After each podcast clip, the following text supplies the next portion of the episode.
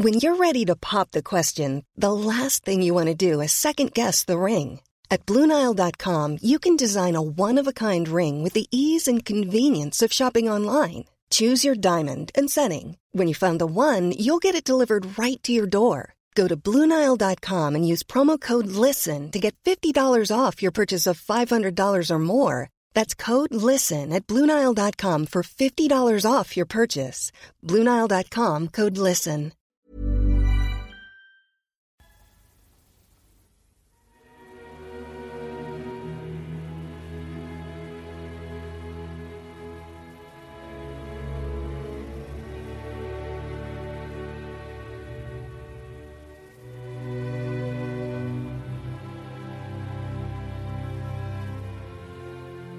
الکساندر همان در جستار آکواریوم از مرگ دختر 6 سالش نوشته.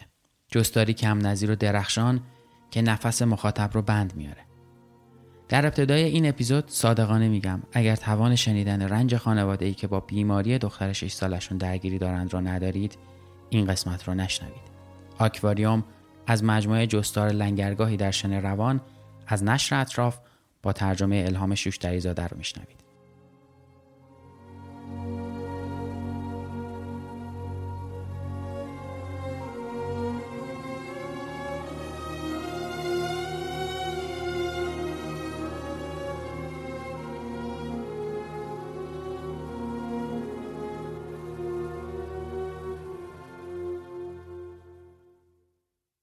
پانزدهم ژوئیه 2010 من و همسرم دختر کوچکمان ایزابل را برای معاینه دورهیش بردیم. نه ماهه بود و صحیح و سالم به نظر می رسید. اولین دندانهایش در آمده بودند و معمولا سر میز با ما غذا می‌خورد و قانقون می‌کرد و خودش فرنی آرد برنج را قاشق قاشق به دهان میگذاشت. بچه سرزنده و خوشقولی بود و خوشش میآمد دورش پر از آدم باشد. به شوخی می‌گفتیم که این اخلاق را از پدر ذاتن بعد اونقش به ارث نبرده است. من و همسرم تری همیشه با هم بچه ها رو دکتر می بردیم و این بار الای تقریبا سه ساله خواهر بزرگتر ایزابل را هم با خودمان برده بودیم. در مطب دکتر گونزالس دستیارش نمای بدن ایزابل و قد و دور سرش را اندازه گرفت و وزنش کرد. الا خوشحال بود که قرار نیست سر او همچنین بلایی بیاورند. دکتر جی ما همیشه دکتر جی صدایش می کردیم. به صدای نفسهای ایزابل گوش داد و چشم گوشش را معاینه کرد. بعد در رایانهاش نمودار رشد ایزابل را بررسی کرد. قدش در محدوده عادی بود اما به فهمی نفهمی کم بوده وزن داشت. همه چیز خوب به نظر می رسید جز اندازه دور سرش که قدر دو انحراف معیار بیشتر از میانگین معمولی بود. دکتر جی نگران بود اما دلش نمی‌خواست ایزابل را برای امارای بفرستد. ترتیبی داد که فردای آن روز سونوگرافیش کنند. به خانه که برگشتیم ایزابل بیقرار و کچ خلق بود نه راحت خوابش می‌برد و نه خوابش زیاد طول می‌کشید. اگر پیش دکتر جی نرفته بودیم فکر می‌کردیم فقط خسته است. اما حالا چهارچوب تفسیری متفاوتی داشتیم که اساسش ترس و دلهوره بود. ایزابل همیشه پیش ما میخوابید. کمی که از شب گذشت از اتاق خواب بردمش بیرون تا آرامش کنم. در آشپزخانه هرچه لالایی بلد بودم برایش خواندم. تو آفتاب منی چشمک بزن چشمک بزن ستاره. و لالایی بر اساس یکی از آهنگهای موتزارت که در کودکی یاد گرفته بودم و ترانه بوسنیاییش به شکل معجزه آسایی یادم مانده بود. معمولا وقتی این سلالایی را یک بند پشت سر هم میخواندم زود اثر می‌کرد. اما این بار کمی طول کشید تا ایزابل سرش را روی سینهام بگذارد و آرام بگیرد. حس می‌کردم دارد دلداریم می‌دهد و به شیوه خودش به می‌گوید همه چیز درست می‌شود. با وجود همه دلشیرو و نگرانیم تصور می‌کردم در آینده روزی این لحظه را به یاد میآورم و برای کسی شاید برای خود ایزابل تعریف می‌کنم که در واقع او بوده که مرا آرام کرده است. آن وقت می‌گویم دخترم آن هم وقتی فقط نه ماهش بود از من مراقبت می‌کرد. صبح روز بعد سونوگرافی مغزی انجام شد و تمام مدت سونوگرافی ایزابل در آغوش تری گریه کرد. تازه به خانه برگشته بودیم که دکتر جی تلفن کرد و گفت سونوگرافی نشان می‌دهد ایزابل هیدروسفالی دارد و فورا باید به اورژانس بیمارستان ببریمش چون جانش در خطر است. اتاق معاینه بخش اورژانس بیمارستان کودکان مموریال شیکاگو را تاریک کرده بودند چون قرار بود از ایزابل سیتی اسکن بگیرند و دکترها امیدوار بودند تاریکی باعث شود خودش خوابش ببرد و لازم نباشد به او خواب آور بدهند.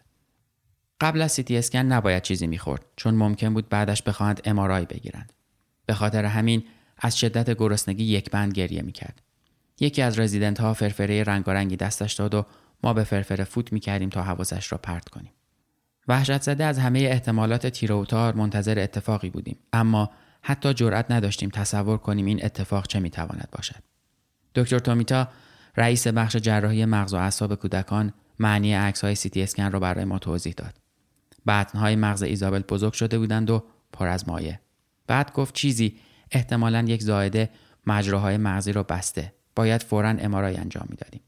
وقتی داشتند ایزابل را بیهوش می‌کردند در آغوش تری بود. تقریبا به محض تزریق دارو سنگینی سرش را روی سینه تری انداخت. برای ام‌آرآی یک ساعته به پرستارا تحویلش دادیم. اولین باری بود که دست آدم های غریبه می سپردیمش. وحشت زده از خبری که در انتظارمان بود دور شدیم. کافتریای زیرزمین بیمارستان با چراغهای حزنانگیز نئون و میزهای خاکستری و دلهوره همهگیر آدمهایی که از بچه های بیمارشان جدا شده بودند تا ساندویچ پنیر تنوری بخورند دلگیرترین جای دنیا بود و تا ابد دلگیرترین جای دنیا خواهد ماند. دل فکر کردن به نتیجه امارای را نداشتیم. قوه تخیلمان را از کار انداختیم و به لحظه چنگ زدیم. لحظه ای که با همه هولناکیش هنوز به آینده نرسیده بود. وقتی به بخش تصویربرداری پزشکی احضارمان کردند در راهروی زیادی پرنورش با دکتر تومیتا مواجه شدیم گفت فکر می‌کنیم ایزابل یه قده داره عکس های امارای را روی رایانش به ما نشان داد درست در مرکز مغز ایزابل بین مخشه و ساقه مغز و هیپوتالاموس یک چیز گرد بود دکتر تومیتا می‌گفت به اندازه توپ گلف است. اما من هیچ وقت گلف دوست نبودم و نمی‌توانستم معنی حرفش را بفهمم. می‌گفت بعد از برداشتن قده و آماده شدن گزارش پاتولوژی تازه می‌فهمیم با چه نوع قده سر و کار داریم. گرچه ظاهرا تروتوئید است. معنی کلمه تروتوئید را هم نمیفهمیدم. خارج از دامنه زبان و تجربه هم بود و در قلمروی تصور ناپذیرها و فهم ناپذیرها قرار داشت. قلمرویی که حالا قرار بود دکتر تومیتا در آن راهنماییمان کند. ایزابل در اتاق ریکاوری خواب بود بی حرکت و معصوم منوتری دستها و پیشانیش را بوسیدیم. تقریبا در 24 ساعت هستی ما به شکلی هولناک و برگشت ناپذیر دگرگون شده بود. کنار تخت ایزابل در آن لحظه هایی که زندگی ما را به قبل و بعد از خودشان تقسیم می کردند اشک ریختیم. قبل برای همیشه از دست رفته بود و بعد مثل ستاره چشمک زنی که در دل جهان تاریک درد منفجر شود پیش چشممان گسترده می شد. من که هنوز درباره معنای حرفهای دکتر تومیتا مطمئن نبودم در اینترنت درباره قده های مغزی جستجو کردم و به عکس قده ای رسیدم که تقریبا با قده مغز ایزابل مونه می‌زد. به محض دیدن آن قده لعنتی شناختمش و آن وقت بود که معنی تروتوئید را فهمیدم. آنطور که نوشته بودند اسم کاملش قده آتیپیک تروتوئید رابدوئید ATRT بود. قده شدیداً بدخیم و بسیار نادر. اتفاقی غیرعادی که فقط در بدن سه کودک از هر یک میلیون کودک میافتاد و علت حدود 3 درصد سرطان های دستگاه عصبی مرکزی کودکان بود. کمتر از 10 درصد کودکان زیر سه سال جان سالم به در می بردند. آمار و ارقام دل سرد کننده تری هم بودند که بتوانم فکرم را درگیرشان کنم. اما اینترنت را کنار گذاشتم و تصمیم گرفتم فقط با پزشکای ایزابل حرف بزنم و به آنها اعتماد کنم. از آن به بعد دیگر هیچ وقت برای سر درآوردن از وضعیت ایزابل سراغ اینترنت نرفتم. برایم سخت بود درباره آنچه خوانده بودم با تری حرف بزنم چون می‌خواستم از همه احتمالات ناخوشایند در امان نگهش دارم همان وقت فهمیدم اگر می‌خواهیم دیوانه نشویم باید دانش و تخیل ما را مدیریت کنیم شنبه 17 ژوئیه دکتر تومیتا و تیم جراحی مغز و اعصابش یک مخزن اومایا در سر ایزابل کار گذاشتند که به تخلیه و کاهش فشار ناشی از انباشتگی مایع مغزی نخاییش کمک می‌کرد وقتی ایزابل را به تختش در بخش جراحی مغز و اعصاب بیمارستان برگرداندند به عادت همیشگی رو اندازش را با پا کنار زد و ما این کارش را نشانه ای دلگرم کننده تعبیر کردیم. اولین گام امیدوار کننده در مسیری طولانی. روز دوشنبه از بیمارستان مرخصش کردند و قرار شد تا آخر هفته یعنی تا روز جراحی قده برداری در خانه بماند. با هم به خانه برگشتیم و منتظر ماندیم. پدر و مادر تری به شیکاگو آمده بودند چون همان روز که ایزابل را برای معاینه دوره‌ای بردیم خواهر تری دومین پسرش را به دنیا آورد البته ما آنقدر مشغول بیماری ایزابل بودیم که تقریبا حواسمان به عضو نورسیده خانواده نبود دخترم الا آخر هفته را با پدر بزرگ و مادر بزرگش گذرانده بود و اصلا خبر نداشت زندگیمان زیر و رو شده و این چند روز در خانه نبوده ایم. عصر آفتابی سهشنبه آن هفته تری ایزابل را با آغوشی به خودش بست و همگی رفتیم قدم بزنیم. همان شب دست پاچه راهی اورژانس بیمارستان شدیم چون ایزابل تب کرد که نشانه عفونت بود. عفونت بعد از تعبیه جسمی خارجی در این مورد مخزن اومایا در سر کودک غیرعادی نیست. برای درمان عفونت به او آنتیبیوتیک دادند. یکی دو اسکن گرفتند و مخزن اومایا را برداشتند. عصر چهارشنبه از بیمارستان به خانه برگشتیم تا پیش الا باشم. چون قول داده بودم به بازارچه تربار محله ببرمش و در آن مصیبتی که دچارش شده بودیم پایبندی به قولم اهمیتی اساسی داشت. بلوبری و هلو خریدیم و در راه برگشت به خانه از شیرنی فروشی محبوبمان هم چند کانالی اعلا گرفتیم. درباره بیماری ایزابل و قدش با الا حرف زدم و گفتم آن شب باید پیش مادر بزرگش بماند. نه قرولون کرد و نه گریه. انگار دشواری وضعمان را آنقدری که بچه ای سه ساله می‌تواند بفهمد درک کرد. وقتی کانالی به دست سمت ماشین می‌رفتم تا به بیمارستان برگردم تری تلفن کرد و گفت عجله کنم و هرچه زودتر خودم را به آنجا برسانم. قده ایزابل داشت خونریزی می‌کرد و باید فوری جراحیش می‌کردند. دکتر تومیتا منتظرم بود. می‌خواست قبل از آنکه ایزابل را به اتاق عمل ببرند با من حرف بزند. پانزده دقیقه طول کشید تا به بیمارستان برسم. انگار ترافیک شهر در فضا زمانی کاملا متفاوت جریان داشت. که در آن کسی برای عبور از خیابان عجله نمی‌کرد و جان هیچ بچه ای در خطر نبود. فضا زمانی که همه چیزش در آرامش کامل بود و دور از فاجعه.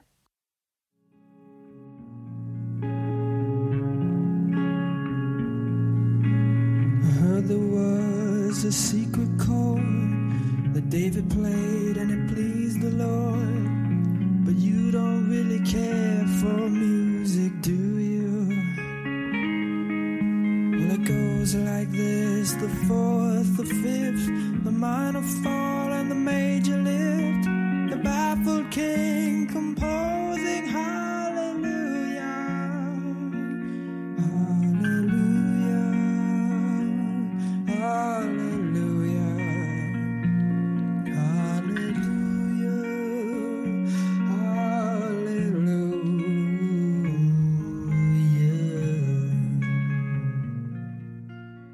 در اتاق بیمارستان همانطور جعبه کانولی به دست تری را دیدم که بالای سر ایزابل گریه می‌کرد.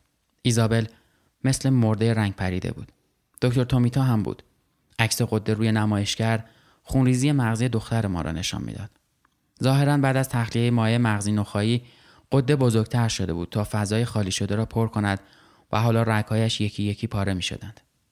تنها امیدمان برداشتن فوری قده بود اما احتمالش خیلی زیاد بود که ایزابل آنقدر خون از دست بدهد که بمیرد. دکتر تومیتا گفت بچه به این سن و سال بیشتر از حدود نیم لیتر خون در بدن ندارد و ممکن است خون رسانی مستمر هم کافی نباشد. وقتی می‌خواستیم همراه ایزابل برویم تا برای جراحی آمادهش کنند، کانالی ها را در یخچال اتاقش گذاشتم. بلافاصله وجودم از خودخواهی واضح کارم خجالت زده شد. تازه بعدها فهمیدم که آن کار پوچ را می‌شد به یک جور امید نومیدانه ربط داد. شاید در آینده کانولی کمک می‌کرد دوام بیاوریم. جراحی چهار تا شش ساعت طول می‌کشید و قرار بود دستیار دکتر تومیتا ما را در جریان پیشرفت کار بگذارد. پیشانی رنگ پریده ایزابل را بوسیدیم و تماشا کردیم که چطور چند غریبه ماسک زده او را به سمت دنیایی ناشناخته می‌برند. من و تری به اتاق برگشتیم که منتظر بمانیم و ببینیم بچهمان تا صبح زنده میماند یا نه. هی گریه می‌کردیم و هی ساکت می‌شدیم و تمام آن مدت در آغوش هم بودیم. بعد از دو ساعت دستیار صدایمان کرد و گفت حال ایزابل خوب است. با هم کانالی خوردیم. نه اینکه جشن گرفته باشیم فقط می‌خواستیم خودمان را سر پا نگه داریم. خواب و خوراکمان خیلی کم شده بود. چراغهای اتاق کم نور بودند. ما پشت پرده ای روی تخت نشسته بودیم. نمی‌دانم چرا اما کسی سراغمان نیامد و مزاحممان نشد. از آن دنیایی که بازارچه تربار و بلوبری داشت دنیایی که پرستارها شیفت عوض می کردند و گپ می زدند دنیایی که بچه ها به دنیا می آمدند و زنده می ماندند دنیایی که مادر بزرگها نوه هایشان را می خواباندند خیلی دور بودیم. هرگز آنقدر که آن شب به همسرم نزدیک بودم به هیچ انسان دیگری نزدیک نبودم. عبارتی مثل عشق متعالی برای توصیف احساس آن شبم کم است. کمی بعد از نیمه شب دستیار صدایمان کرد و گفت ایزابل زنده از اتاق عمل بیرون آمده. بیرون از اتاق انتظار جایی که چند پدر و مادر بخت برگشته دیگر چنبره زده در کابوس خودشان روی کاناپه های عذاب آورش خوابیده بودند دکتر تومیتا را دیدیم گفت فکر می کند بیشتر قده را برداشته و خوشبختانه قده پاره نشده و خونی در مغز جاری نشده. اتفاقی که اگر میافتاد مهلک بود. ایزابل وضع خوبی داشت و قرار بود کمی بعد به بخش مراقبت های ویژه منتقلش کنند. دکتر گفت آنجا می توانیم ایزابل را ببینیم. آن لحظه آنطور که یادم مانده لحظه نسبتا شادی بود. ایزابل زنده بود. فقط همان لحظه بلافاصله بعد از عمل مهم بود. تنها امیدمان رسیدن به مرحله بعد بود. هرچه که می‌خواست باشد. انگار دامنه آینده محدود شده بود و ورای این حالی که ایزابل در آن زنده بود هیچ زندگی وجود نداشت. وقتی به بخش مراقبت های ویژه رفتیم دیدیم انبوهی از لوله های تزریق وریدی و سیم های دستگاه های سنجش علائم حیاتی را به ایزابل وصل کردند. با داروی روکورونیوم موقتا فلجش کرده بودند تا لوله های تنفسی را از خودش جدا نکند. تا صبح تماشایش کردیم. انگشت های دست لخت و کرختش را بوسیدیم و برایش قصه و آواز خواندیم. روز بعد آیپادم را به بلندگو وصل کردم و موسیقی گذاشتم. نه فقط چون دلم می‌خواست این توهم را باور کنم که موسیقی برای یک مغز دردناک در حال بهبود خوب است بلکه برای پوشاندن صداهای جانفرسای بیمارستان بوغ بوغ نمایشگرها خسخس دستگاه های تنفسی وراجی پرستارهای بی در راهرو و آژیری که هر وقت حال بیماری ناگهان بد می‌شد به صدا در می آمد. همراه کنسرتوهای ویولونسلی باغ یا پیانو نوازی مینگس حواسم به هر بینظمی ضربان قلب ایزابل و هر تغییر فشار خونش بود.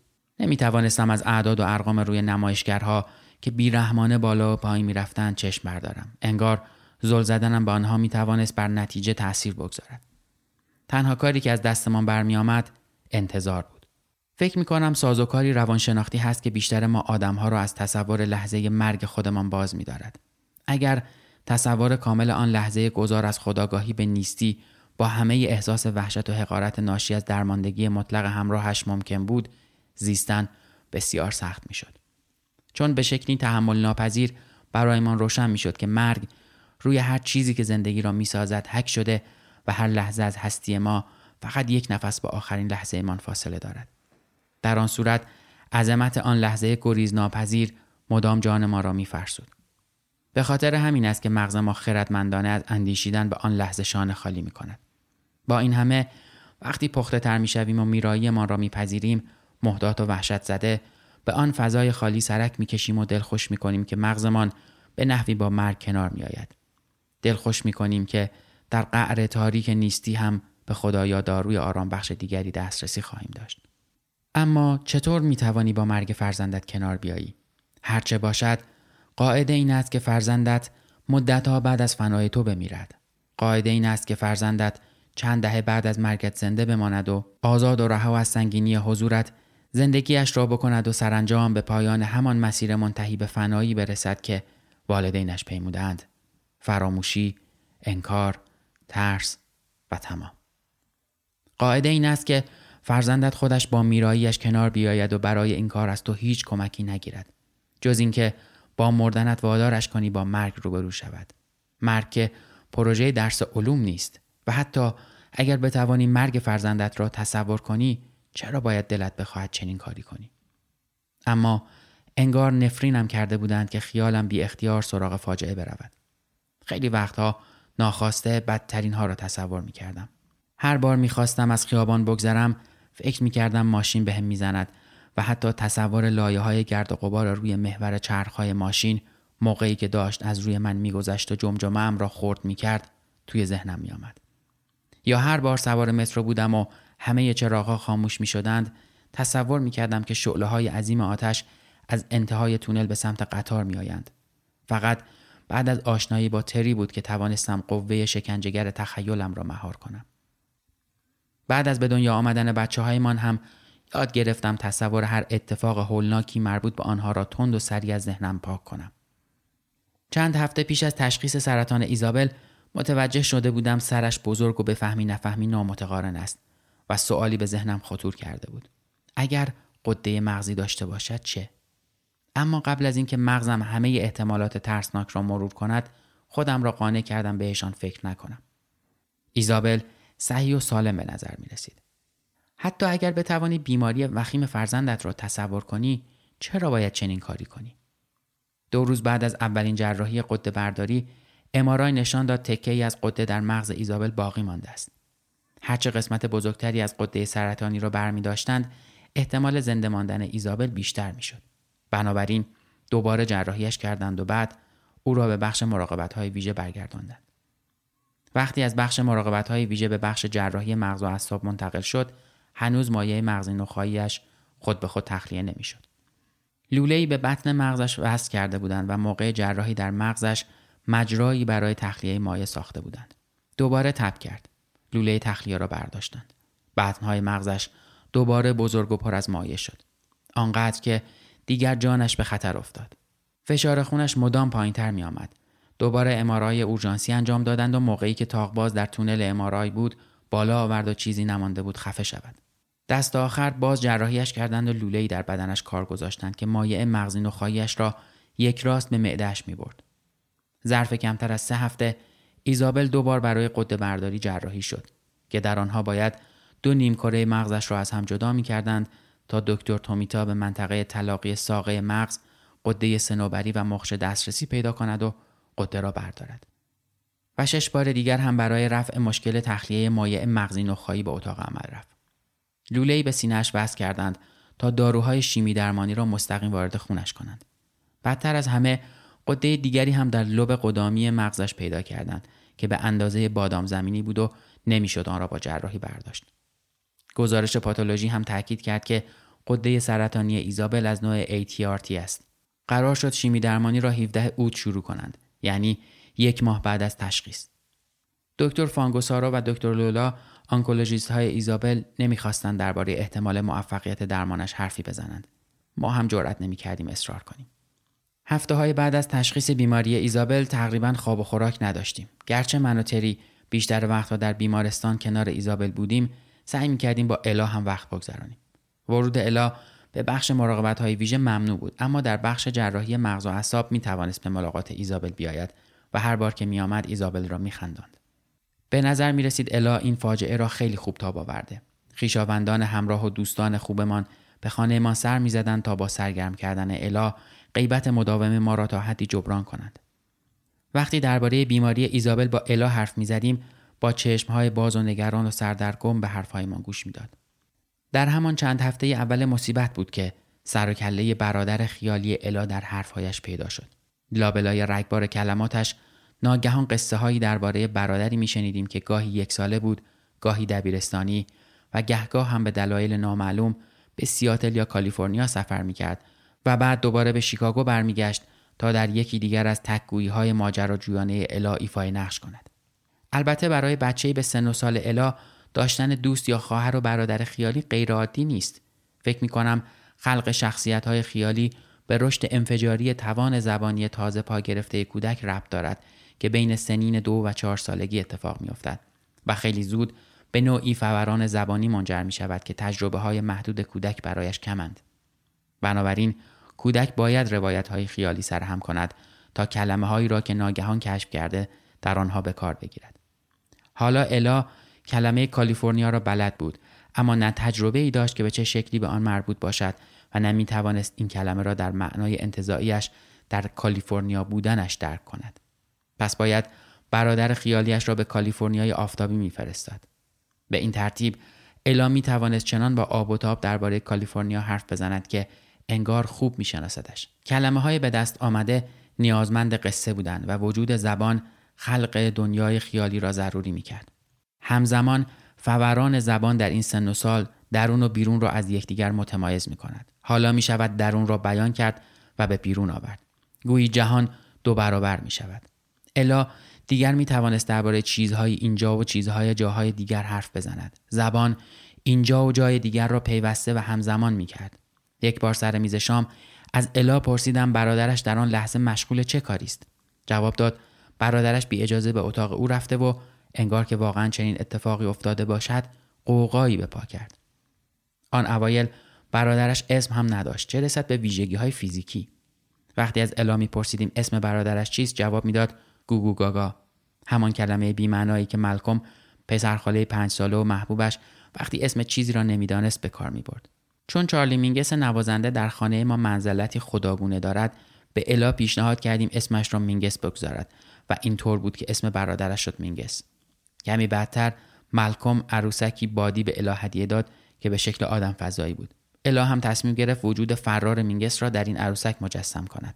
الا بیشتر وقتها با برادر بادیش بازی می‌کرد اما برای اینکه مثل پدر و مادر به او امر و نهی کند یا قصه شیطنتهایش را بگوید به حضور فیزیکی این آدم فضایی نیاز نداشت جهان ما به تنگنای خفقانآور حراسی بی وقف تقلیل یافته بود و جهان الا بزرگ و بزرگتر می‌شد.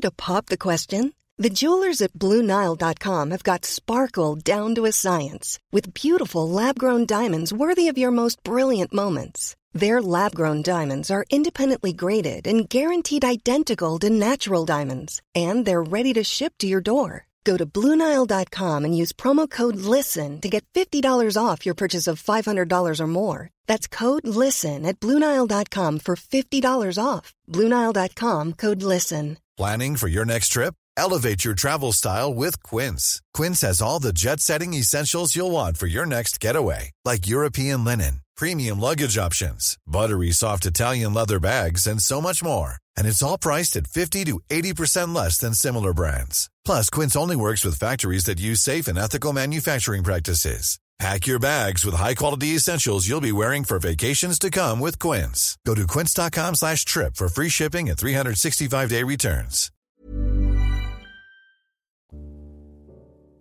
قده آتیپیک تراتوئید رابتوئید خیلی نادر است و چون گرد آوردن تعداد کافی از کودکان مبتلا به این نوع قده برای انجام آزمایش های بالینی بسیار دشوار است خیلی از پروتکل های موجود در اصل برای درمان مدولوبلاستوما و انواع دیگر تومورهای مغزی طراحی شدند و بعدا به آنها داروهای سمی بیشتری اضافه شده تا بتوانند با قده های خبیستر و بدخیمتر ATRT هم مبارزه کنند. بعضی از این پروتکل ها شامل پرتو درمانی متمرکز هم می شوند اما تاثیر چنین پروتکل هایی بر رشد کودکی به سن و سال ایزابل شدید و مخرب است. پروتکلی که آنکولوژیست های ایزابل انتخاب کردند از مواد بسیار سمی استفاده می کرد و شش دوره شیمی درمانی داشت که آخرین دوره از همه تهاجمی تر بود. در واقع چنان تهاجمی بود که مجبور بودند سلول های بنیادی خونساز ایزابل را از بدنش استخراج کنند و بعد از آخرین دوره شیمی درمانی دوباره به او تزریق کنند.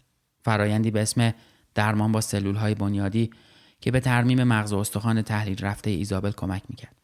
در فرایند شیمی درمانی پلاکت و گلوبول قرمز هم به ایزابل تزریق می‌کردند اما بدن خودش بود که باید گلوبول های سفید مورد نیازش را میساخت. بعد از هر دوره دستگاه ایمنی ایزابل موقتا از کار میافتاد و به محض اینکه دوباره قوی می‌شد دوره بعدی شیمی درمانی را شروع می‌کردند. به خاطر جراحی های بزرگی که روی مغزش انجام داده بودند ایزابل دیگر نمی‌توانست بنشیند و بایستد. بنابراین بین دوره های شیمی درمانی باید دوره های کاردرمانی و فیزیوتراپی را هم میگذراند. دکترها می‌گفتند ممکن است رشد ایزابل در آینده نامعلوم دوباره با سن و سالش متناسب شود. وقتی اولین دوره شیمی درمانی شروع شد ایزابل ده ماهه بود و وزنش به 7.5 کیلوگرم هم نمی رسید. روزهایی که حالش خوب بود تا می توانست قهرمانانه لبخند می‌زد. بیشتر از هر کودک دیگری که به عمرم دیدم. بیشتر از لبخندهای من تا آخر عمرم. چنین روزهایی که هرچه کم بودند قادر ما می‌کردند آینده ای برای ایزابل و خانواده ایمان تصور کنیم. برای جلسه های کاردرمانی و فیزیوتراپیش وقت می گرفتیم. به دوستان و بستگان خبر می‌دادیم چه روزی می توانند برای ملاقات بیایند. برای یکی دو هفته پیش رو برنامه ریزی می کردیم و برنامه را در تقویم می نوشتیم. اما آینده به اندازه سلامت ایزابل متزلزل بود و دامنه اش فقط تا مرحله منطقا تحقق پذیر بعدی می رسید. یعنی تا پایان دوره شیمی درمانی. تا بازگشت تعداد گلوبول های سفیدش به سطح عادی تا دو سه روز مانده به دوره بعدی شیمی درمانی که حال ایزابل تا حد ممکن خوب بود نمیگذاشتم خیالم از این مرزها جلوتر برود و از تصور هر دو پایان احتمالی بیماریش امتناع می کردم. تا به خودم می آمدم و می دیدم در عالم خیال کنار بستر مرگش نشسته و دستهای کوچکش را در دست گرفته این تصویر را از ذهنم پاک می کردم و اغلب با صدای بلند می گفتم نه نه نه نه و تری را از جا می پراندم. تصور آن پایان احتمالی دیگر یعنی درمان موفقیت آمیز ایزابل را هم به مغزم راه نمی‌دادم چون این باور از گذشته با من بود که هرچه بخواهم اتفاق بیفتد دقیقا چون من می‌خواهم اتفاق بیفتد اتفاق نمیافتد. بنابراین استراتژی ذهنی هم این بود که ریشه آرزو و اشتیاق برای پایانهای خوب را در دلم بخوش کنم. انگار چنین آرزوهایی در برابر نیروهای بدخواه و کینتوزی که این جهان بیرحم را ساختند بیدفاعم می‌کردند. جرأت تصور زنده ماندن ایزابل را نداشتم چون فکر می‌کردم بدشگون است. کمی بعد از شروع دور اول شیمی درمانی ایزابل دوستی که البته قصد بدی هم نداشت تلفن کرد و اولین چیزی که از من پرسید این بود. خب اوضاع احوالتون یکم سر و سامون گرفته؟ راستش را بخواهید شیمی درمانی ایزابل الگویی ظاهرا پیشبینی پذیر بر زندگیمان حاکم کرده بود. دوره های شیمی درمانی ساختاری ذاتا تکرار شونده داشتند. داروهای تعیین شده هر بار با ترتیب یکسانی وارد بدن می شدند و واکنش ها از قبل معلوم بود. استفراغ بی اشتهایی فروپاشی دستگاه ایمنی. تغذیه کاملا وریدی بود چون بیمار توان غذا خوردن نداشت. در کنار همه اینها داروهای ضد تهوع داروهای ضد قارچ و آنتیبیوتیک ها در فواصل منظم زمانهای مشخص برای انتقال خون چند مراجعه به بخش اورژانس به دلیل تب بهبود تدریجی که معیارش افزایش تعداد سلول های خونی بود چند روز شاد در خانه و بعد بازگشت به بیمارستان برای دوره جدید. اگر تری که قبلا همیشه همراه ایزابل بود. برای شیمی درمانی در بیمارستان میماند.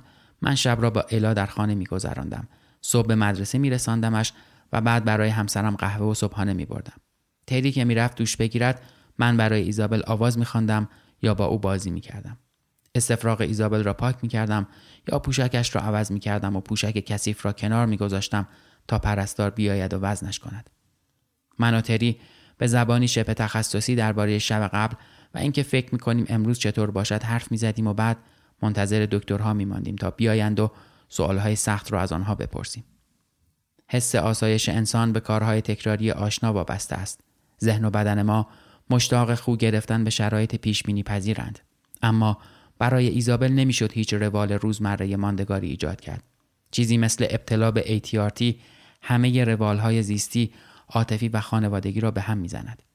هیچ چیز آنطور که انتظار داری پیش نمی رود چه رسد به آنطور که دلت می خواهد. یکی دو روز بعد از شروع تغذیه وریدی ایزابل در خانه بودیم که یک بار دچار شوک آنافیلاکسی شد. بدنش سری باد کرد و تنفس برایش سخت شد.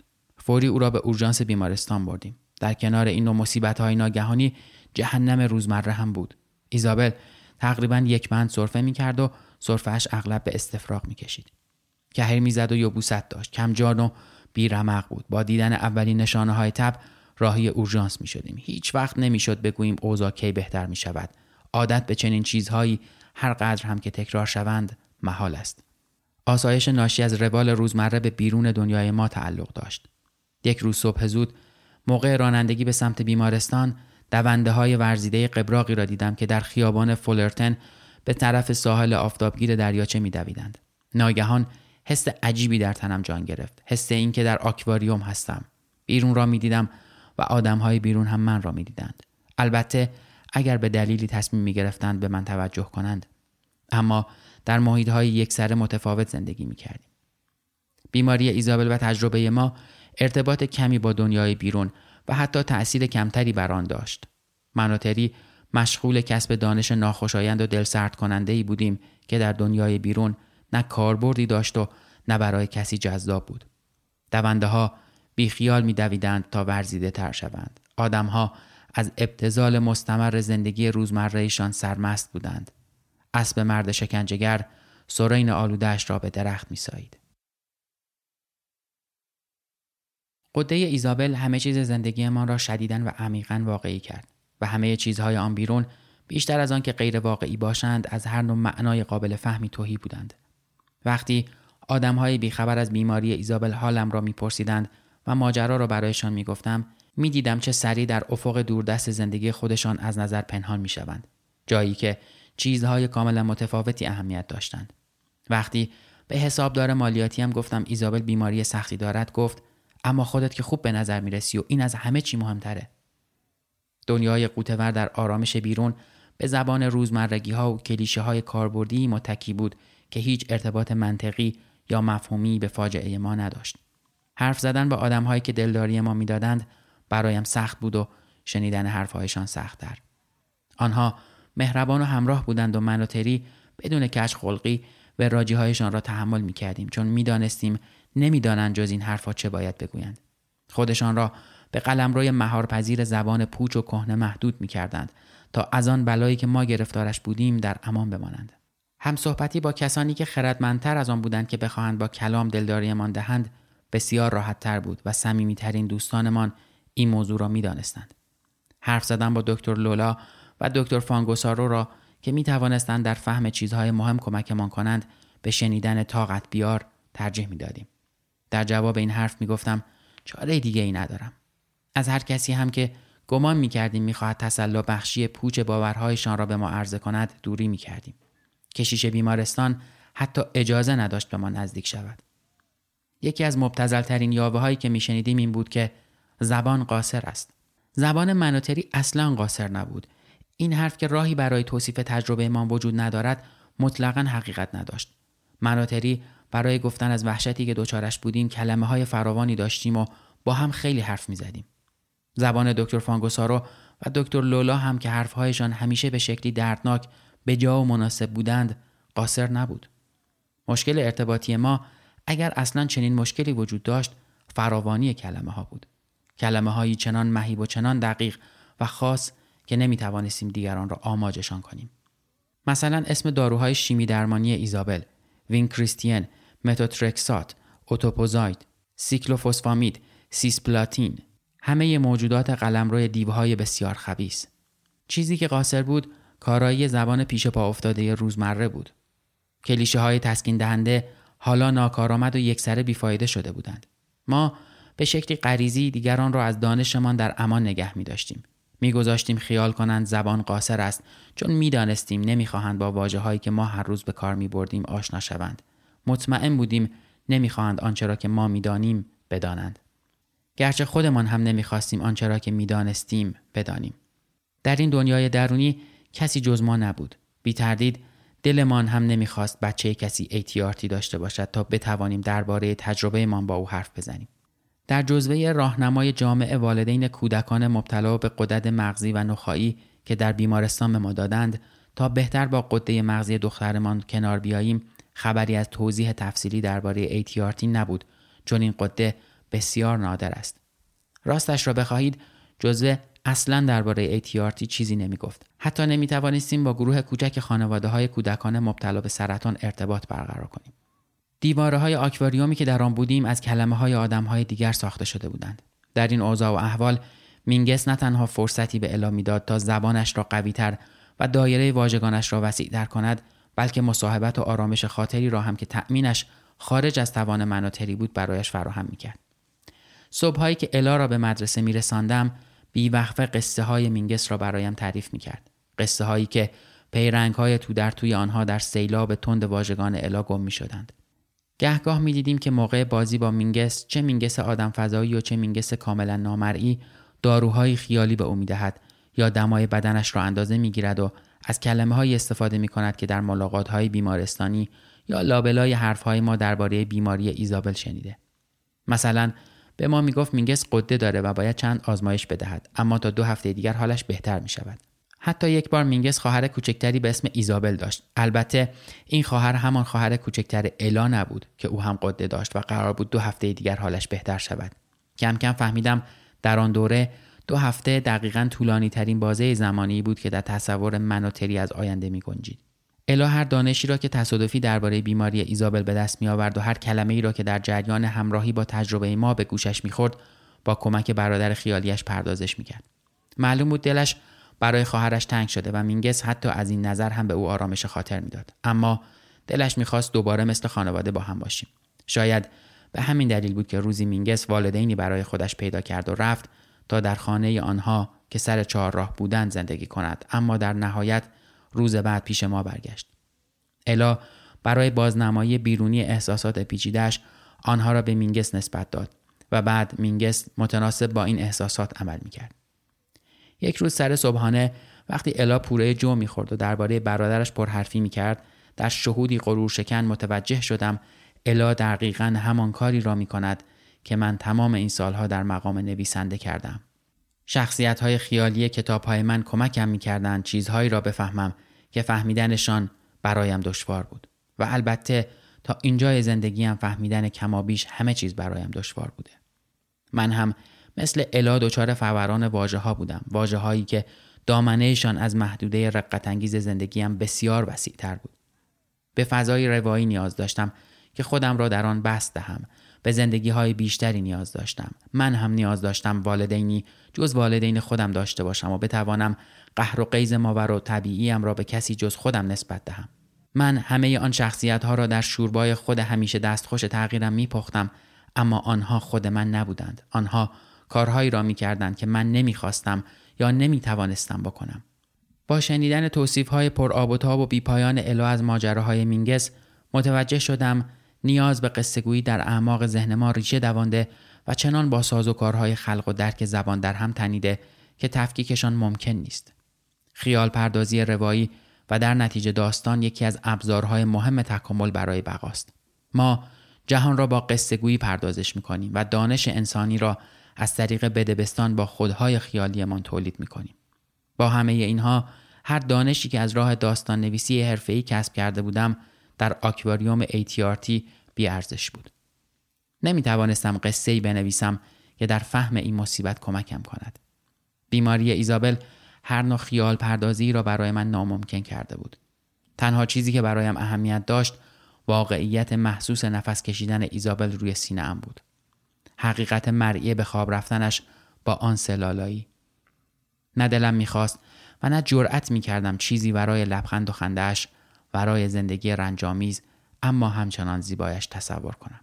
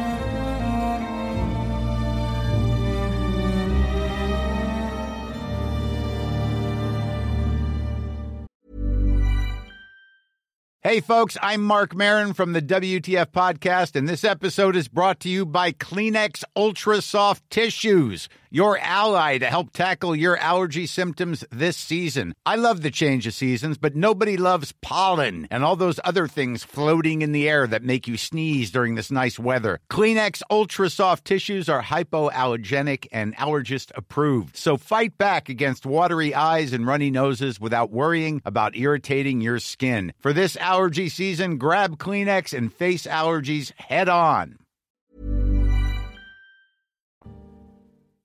ایزابل آخرین داروی سومین دوره شیمی درمانیش سیسپلاتین را عصر یک شنبه در ماه اکتبر دریافت کرد. امیدوار بودیم دوشنبه صبح دست کم برای چند روز مرخص شود و به خانه بیاید. الا همان یک شنبه عصر به ملاقاتش آمد. مثل همیشه وانمود می‌کرد تکه ای از لپ ایزابل را می‌کند و می‌خورد. اینطوری ایزابل را میخنداند. بعد از رفتن الا ایزابل در آغوشم بیتابی می‌کرد. الگویی در بیقراریش کشف کردم. چشمم به عقربه ثانیه شمار ساعت بزرگ اتاق و متوجه شدم ایزابل تقریبا هر سی ثانیه یک بار به خودش میپیچد و ناله می کند. تری پرستار را صدا کرد و پرستار با آنکولوژیست کشیک حرف زد و آنکولوژیست با متخصص اعصاب و متخصص اعصاب با یکی دیگر. دکترها می‌گفتند ایزابل دچار های ریز شده اما معلوم نبود علتش چیست. بعد دچار تشنج کامل شد. بدنش خشک شد. چشمهایش در حدقه چرخیدند. دهانش کف کرد و به خودش پیچید. من و تری دستهایش را گرفته بودیم و با او حرف می زدیم اما انگار متوجه حضورمان نبود. فورا به بخش مراقبت های ویژه منتقلش کردند. حالا دیگر اسم همه داروهایی که در بخش مراقبت های ویژه به او دادند و همه کارهایی که برایش کردند از ذهنم محو شده است. درست مثل بیشتر اتفاقهای دیگر آن شب. چیزی که تصورش سخت است به خاطر سپردنش هم سخت است. سطح سودیوم خونش تا حد خطرناکی پایین آمده بود و تشنجش هم به همین دلیل بود. نمی‌دانم دکترها چه کردند اما هرچه بود تشنجش را متوقف کرد. دست آخر دوباره لوله های تنفسی برایش کار گذاشتند و به او روکورانیوم تزریق کردند. قرار شد ایزابل را آنقدر در بخش مراقبت های ویژه نگه دارند که سطح سودیوم خونش ثابت شود. اما هیچ وقت ثابت نشد. بعد از دو روز تزریق روکورانیوم را متوقف کردند و لوله های تنفسی را هم برداشتند. گرچه مدام باید محلول سودیوم به بدنش تزریق می کردند که آن هم تغذیه وریدی را مختل می کرد. با این حال سطح سودیوم به حالت عادی بر نمیگشت. شب هالووین وقتی تری همانطور که قول داده بود الا را در محله میگرداند تا از همسایه ها شکلات شیرینی بگیرد ایزابل روی سینه ام ناآرامی می‌کرد شب قبلش با الا در خانه بودم و خواب دیدم ایزابل در آغوشم است و بعد انگار که ناگهان درد به او حمله کرده باشد از خواب میپرد و من او را به زمین میاندازم. قبل از اینکه در خوابم ایزابل به زمین برخورد کند فریاد زنان از خواب پریدم. در اتاق بخش مراقبت های ویژه ناامیدانه آن سلالایی همیشگی را پشت سر هم میخواندم تا شاید ایزابل آرام بگیرد. حتی وقتی بالاخره خوابش برد حس می کردم تنفسش قطع می شود و بعد از وقفه طولانی و وحشتناک دوباره شروع می شود. پرستار کشیک گفت میان بچه ها وقفه تنفسی در خواب شایع است و حرف مزخرفش بیشتر از آن که عصبانی هم کند ترس به دلم انداخت. بعد پرستار به پزشک کشیک خبر داد و هر چیزی را که باید بررسی می شد بررسی کردند. کمی بعد تری آمد و من رفتم خانه تا پیش الا باشم. نیمه شب بود که تلفن زنگ زد. تری گوشی را به دکتر فانگوسارو داد و دکتر گفت ایزابل حالش خیلی بد است و فشار خونش مدام پایین میآید. باید هرچه زودتر خودم را به بیمارستان میرساندم. الا را به خانه خواهرزنم بردم و سری راهی بیمارستان شدم. وقتی رسیدم گروهی از کارکنان بخش مراقبت های ویژه بیرون اتاق ایزابل جمع شده بودند و به داخل اتاق سرک میکشیدند. چند پزشک و پرستار هم دور تخت ایزابل بودند. بدنش باد کرده بود و پلکایش متورم بودند. توی دستهای کوچکش چند سوزن فرو کرده بودند تا با تزریق مایعات فشار خونش را بالا ببرند. دکتر فانگوسارو و دکتر لولا من و تری را نشاندند تا بگویند اوضاع ایزابل خطرناک است. من و تری باید به آنها می‌گفتیم که آیا می‌خواهیم هر کاری برای زنده نگه داشتن ایزابل از دستشان برمیآید انجام بدهند یا نه. گفتیم بله. آخرش روکوراس گفتند این ما هستیم که باید به آنها بگوییم کی از تلاش دست بکشند. از اینجا به بعد حافظه هم از هم می پاشد. تری گوشه اتاق ایستاده و یک بند و بی صدا اشک می ریزد. وحشت زدگی چهرش به معنای واقعی کلمه وصف ناپذیر است. پزشک ارشدی که موهای خاکستری دارد اسمش از یادم رفته اما صورتش هر روز جلوی چشمم است. به رزیدنت هایی که به نوبت سینه ایزابل را فشار می‌دادند تا شاید قلبش را دوباره به تپش بیاندازند امر را نه می کند. زجه می‌زنم بچم بچم بچم و قلبش دوباره به تپش میافتد حالا من و تری باید تصمیم دیگری بگیریم کلیه های ایزابل از کار افتادند و باید دیالیز شوند برای وصل کردنش به دستگاه دیالیز باید همانجا و همان وقت جراحیش کنند و احتمال اینکه از جراحی جان به در نبرد زیاد است می‌گوییم جراحیش کنند ضربان قلبش دوباره متوقف می شود و رزیدنت ها سینهاش را فشار می دهند. بیرون اتاق در راهرو آدمهایی که نمی‌شناسم اوضاع ایزابل را نگران دنبال می کنند و بعضی هایشان اشک می ریزند. مدام زجه می زنم بچم بچم بچم و تری را بغل می کنم. قلب ایزابل دوباره می تپد. پزشک مخاکستری رو می کند به من و می گوید دوازده دقیقه. نمی‌فهمم منظورش چیست اما بعد متوجه می شوم ایزابل از نظر علم پزشکی دوازده دقیقه مرده بوده. ضربان قلب ایزابل دوباره متوقف می شود. رزیدنت جوانی سینه ایزابل را نه چندان جدی ماساژ می دهد و منتظر است تا بگوییم دست بکشد. می‌گوییم دست بکشد. دست می کشد. در خیال پردازی هایی که سایانه اما نه به اندازه کافی سری سرکوبشان می کردم لحظه مرگ دخترم را تصور کرده بودم. اما آنچه خلاف همه تلاشهایم تصور کرده بودم لحظه سینمایی و آرامی بود که در آن ایزابل در حالی که من و تری دستهایش را گرفته بودیم در آرامش میمرد. آن موقع حتی نمی توانستم ذره از هولناکی دردی را تصور کنم که وقتی پرستارها همه لوله ها و سیم ها را از ایزابل جدا کردند به جانم ریخت. وقتی همه از اتاق بیرون رفتند و من و تری تن بیجان فرزندمان دختر زیبای همیشه خندانی که بدنش از فرط تزریق مایعات متورم بود و ماساژ قلبی کبودش کرده بود را در آغوش گرفتیم و گونه ها و انگشتهایش را بوسیدیم آن لحظه گرچه با وضوحی مطلق و له کننده به یادش میآورم همچنان برای من تصور ناپذیر است. چگونه می توانی از چنان لحظه ای دور شوی؟ چگونه بچه مردعت را پشت سر می‌گذاری و به روزمرگی های پوچ چیزی برمیگردی که اسمش را زندگی گذاشته ای ایزابل را روی تخت گذاشتیم. ملافه روی بدنش کشیدیم. هر کاغذی را که باید امضا می کردیم امضا کردیم و همه وسایل ما را جمع کردیم. اسباب بازیهایش لباسهایمان بلندگوی آیپاد ظرفهای غذا. آوار باقی مانده از گذشته. کسی بیرون اتاق پرده ای کشیده بود تا فضای خصوصی داشته باشیم. همه آن آدمهای خوبی که اوضاع ایزابل را نگران دنبال می کردند حالا رفته بودند. مثل آواره ها خودمان را با کیسه های پلاستیکی و بزرگ پر از خوردریز تا پارکینگ آن طرف خیابان رساندیم. سوار ماشین شدیم و در خیابان های بی معنا تا خانه خواهرزنم رفتیم. نمی‌دانم برای فهم مرگ چه ظرفیت ذهنی لازم است و نمی‌دانم آدمها در چه سنی به چنین ظرفیتی می‌رسند. اگر اصلا رسیدن به آن ممکن باشد. اما الا ظاهرا این ظرفیت را داشت. وقتی به او گفتیم خواهر کوچکش مرده یک لحظه رد نوعی فهم بی ابهام در چهرهش نمایان شد. به گریه افتاد و گریهش چنان بود که فقط می شود غیر کودکانه توصیفش کرد. گفت یک خواهر کوچولی دیگه می‌خوام که اسمش ایزابل باشه. ما هنوز مشغول تجزیه و تحلیل این جمله بعد من و تری و الا خانواده ای که یک نفرش کم بود به خانه برگشتیم. اول نوامبر بود روز مردگان. 108 روز بعد از تشخیص بیماری ایزابل.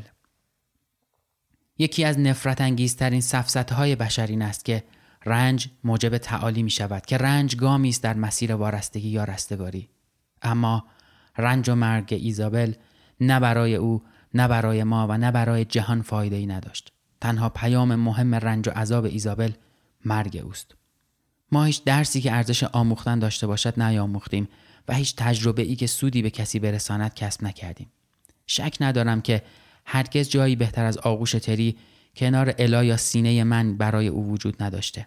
ایزابل که رفت من و تری با دریا دریا عشقی که دیگر توان ابرازش را نداشتیم باقی ماندیم.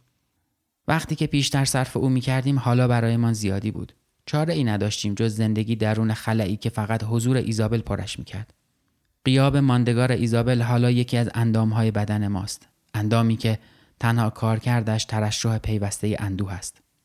الا خیلی وقتها درباره ایزابل حرف می‌زد.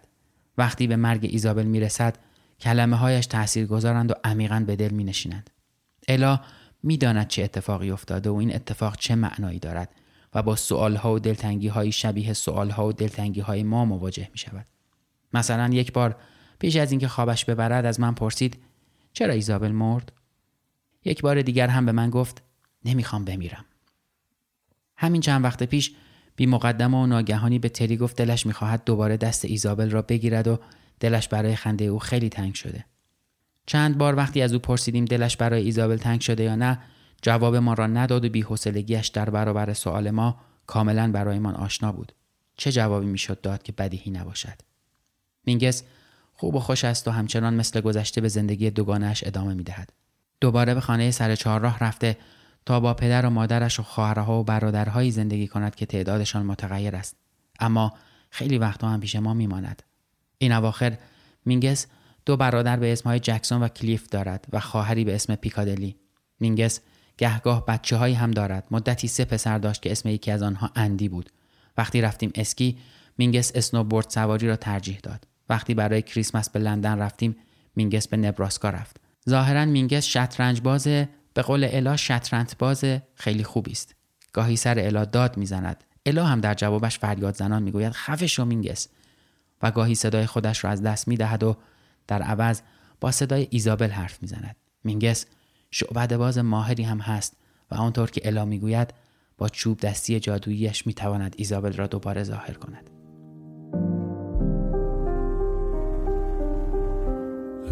darkness, my old friend. I've come to talk with you again. Because a vision softly creeping left its seed while I was sleeping. And the vision